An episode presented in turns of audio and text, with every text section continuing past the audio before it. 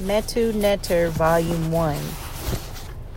The Great Oracle of Tahuti in the Egyptian System of Spiritual Cultivation. Chapter 7, beginning on page 99. Man's self identity, the first sphere versus the ninth sphere. Our self versus our person. We have already seen that man's identity belongs at the first sphere. When an individual says, I am so and so, this so and so must equate with the likeness of God, which according to the Old Testament, man has been made. As this sphere identifies with the unstructured primordial energy matter, which can thus become anything, so is man's potential of becoming unlimited. Yet we must remember that the purpose of manifested life is to bring about a reality of unity in the midst of diversity. One essence appearing to be an infinitude of separate beings, thus, man, like God, and all of creation is an individual. The term is made up of indivisible and dual, therefore, denoting a reality which contains elements that are separate yet cannot be separated. Thus, properly understood, the term individual cannot be confined to denoting man, but must be applied to God and all things in as the world. These dual elements making up man's being are the results of the unifying actions of zero in the first sphere and the separating actions of the tenth and the ninth spheres. In this book, we will establish the convention of equating the higher part of our being, our true identity, with the term self, and the lower part of our being, where we establish a temporary identity reference point with the term person.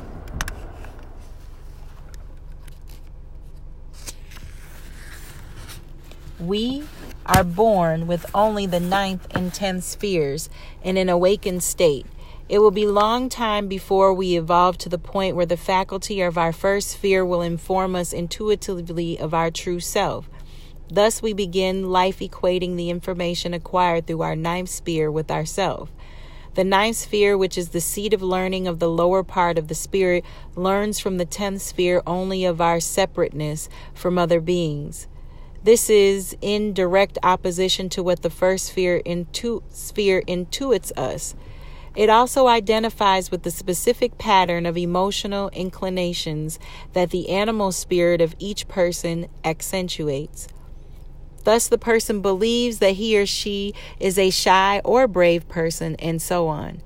It also stores the memories of our experiences and, through its, associ- its associative function, assembles a belief system of our capabilities and limitations.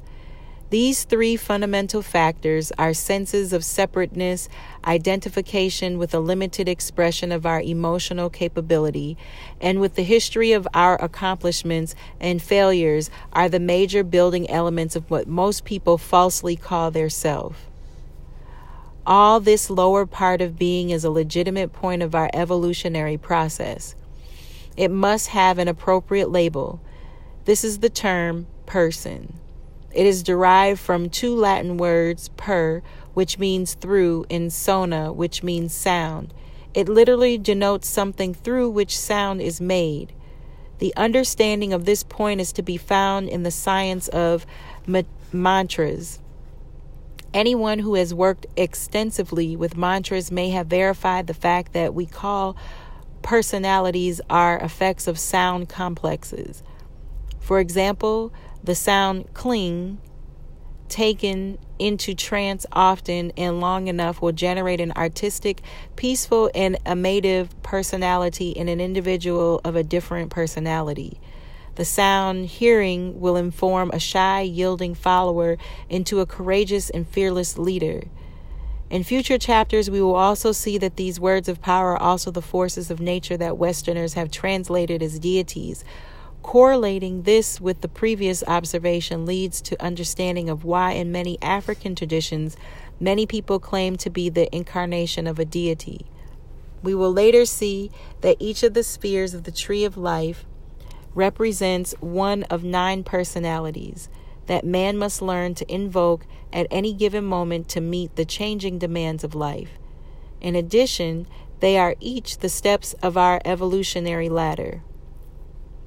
It is important to realize that man's placement of his identity in the ninth sphere, thus equating himself with the lower part of his being, is the second master cause of all mankind's problems.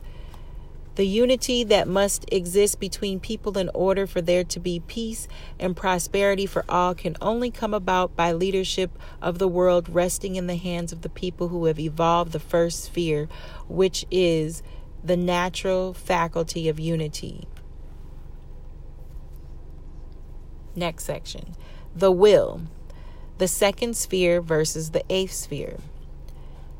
The will is the faculty through which we express our future undertakings and actions. What we will to achieve is ultimately determined by our self identity. We saw that our true self identity belongs at the first sphere and shares the same qualities of the Supreme Being. In reality, man's true self is one with God qualitatively. Similarly, man's will belongs to God. It shares thus in the omniscience of the will of God. The principal underlying determinant of success is not having a firm will or thinking positively, as mind experts would have us believe. It comes from man's ability to intuit God's will.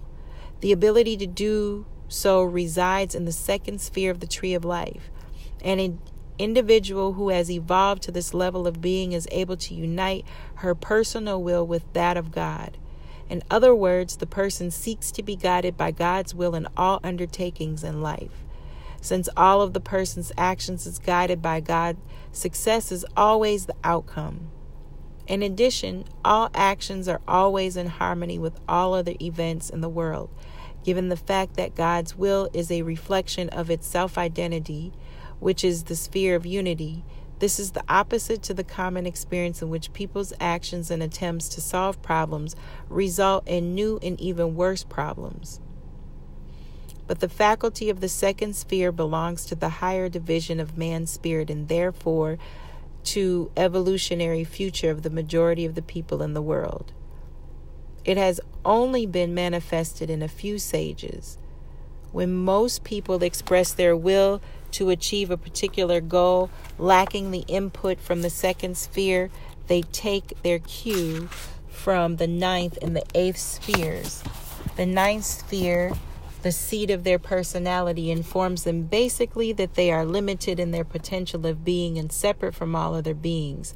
The superficial and segregative thinking of the eighth sphere hides the connection between the two things that people think about. This results in a limited view of what can be achieved and causes most undertakings to end in conflict with other events in the world. Meditation on the subject will reveal that most of what people achieve in the world is at the expense of something else in their life or that of others. This is the master source of all the personal and group conflicts in the world. In the same manner that the lower principle that unevolved man identifies with as his self. It is not his true self, neither is the eighth sphere man's true will. What most people call their will are really their desires, hopes, and wishes masquerading as such. Next section man's power. The third sphere versus the seventh sphere. We learned earlier that when an individual develops the faculty of the third sphere, she has the ability to influence events in the environment through the use of words of power, i.e., the person shares in the omnipotence of the Supreme Being, although not in the same magnitude. The difference between this faculty and the seventh sphere, which is the faculty of the imagination, is that while the third sphere is able to create effects in the environment, even when the materials and circumstances to enable them do not exist, are in opposition to it. The seventh sphere can only coordinate the shaping forces that already exist and are not in opposition to it. Unfortunately, the gurus of the Achieve Your Goals Through Creative Imagination School did not know this fact. All that you have to do is to imagine your goals, see yourself the way you want to be, doing the things you want to achieve, etc. You will achieve your goal. This process works only by recognizing and coordinating the wayward shaping forces of a, of a particular event. Next section Man's knowledge of reality, the fourth sphere versus the eighth sphere. The next major determinant of quality of man's life depends on what he believes is real. Whether they have articulated it or not, everyone operates from certain ideas regarding what is real and what isn't. The exposition of cosmology in this book shows sh- has shown us that reality encompasses a range of states of energy and matter, the the unformed, hence imperceptible to the infinite and restrictive physical matter that we all are well acquainted with. All the things are none other than divisions within this infinite and internal eternal substance, hence essentially one in being and that all beings are in the reality the pre percolation of one original consequence consciousness through each separate form of the world. Imagine sunlight flowering through glasses of different colors. The same colorless light will come out yellow through one, red through the other, and so on. In each case, it will have different qualities and limitations, yet they are all separate expressions of the same entity.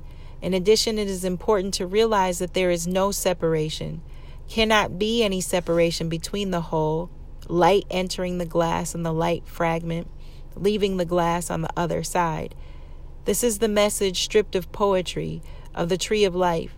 The message originates in the second sphere and is co co defied in the fourth. People who have evolved to the fourth sphere are able to intuit the cosmological principles that give order to existence.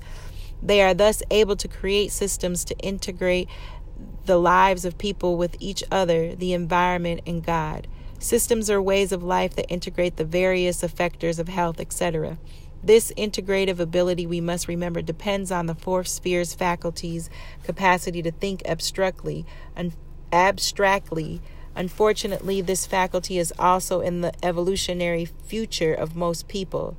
Unevolved people are therefore forced to process their information about life through the surface thinking and external form limited faculty of the eighth sphere. They cannot therefore avoid segregating things that belong together. This faculty is the author of the biases and segregation by race, religion, sex, age, etc. It separates medicine from nutritional science, religion from science, government from religion, etc. In addition, whereas the fourth sphere is informed from within and above, the eighth sphere is informed from the physical plane.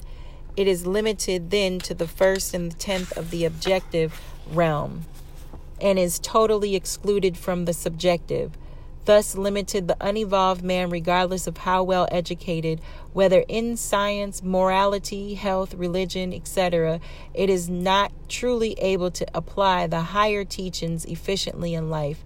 He can only see the external and lower side of religion. To him, it is a system of worship and adoration of God. Morality is limited to the specific acts that have been pointed out to be immoral or those acts that are not condemned by enough people in society. So limited is his thinking to surface and external appearances that he cannot see that there is no biological or physiological or spiritual support for homosexual sex, for example. We can go on. Fundamentally related to the functions of the fourth sphere are those of the sixth, which is the seat of our ability to live accordingly to the principles of cosmology residing in our spirit. This faculty, which is also in the evolutionary future of most people, enables people to intuitively and instinctively live according to divine laws as opposed to the tyrannical influence, tyrannical influence that the 10th sphere experts upon the ninth sphere, the same is true for the fifth sphere. It is the source of a judicial system based on the divine laws codified in the fourth sphere. It acts its acts of punishment are for the reestablishment of equilibrium in the world, as opposed to the disorder spreading acts of revenge that the 10th sphere motivates. here ends the reading of chapter 7 the cosmological anatomy sorry. The cosmological view of man or the spiritual anatomy of man. Page 104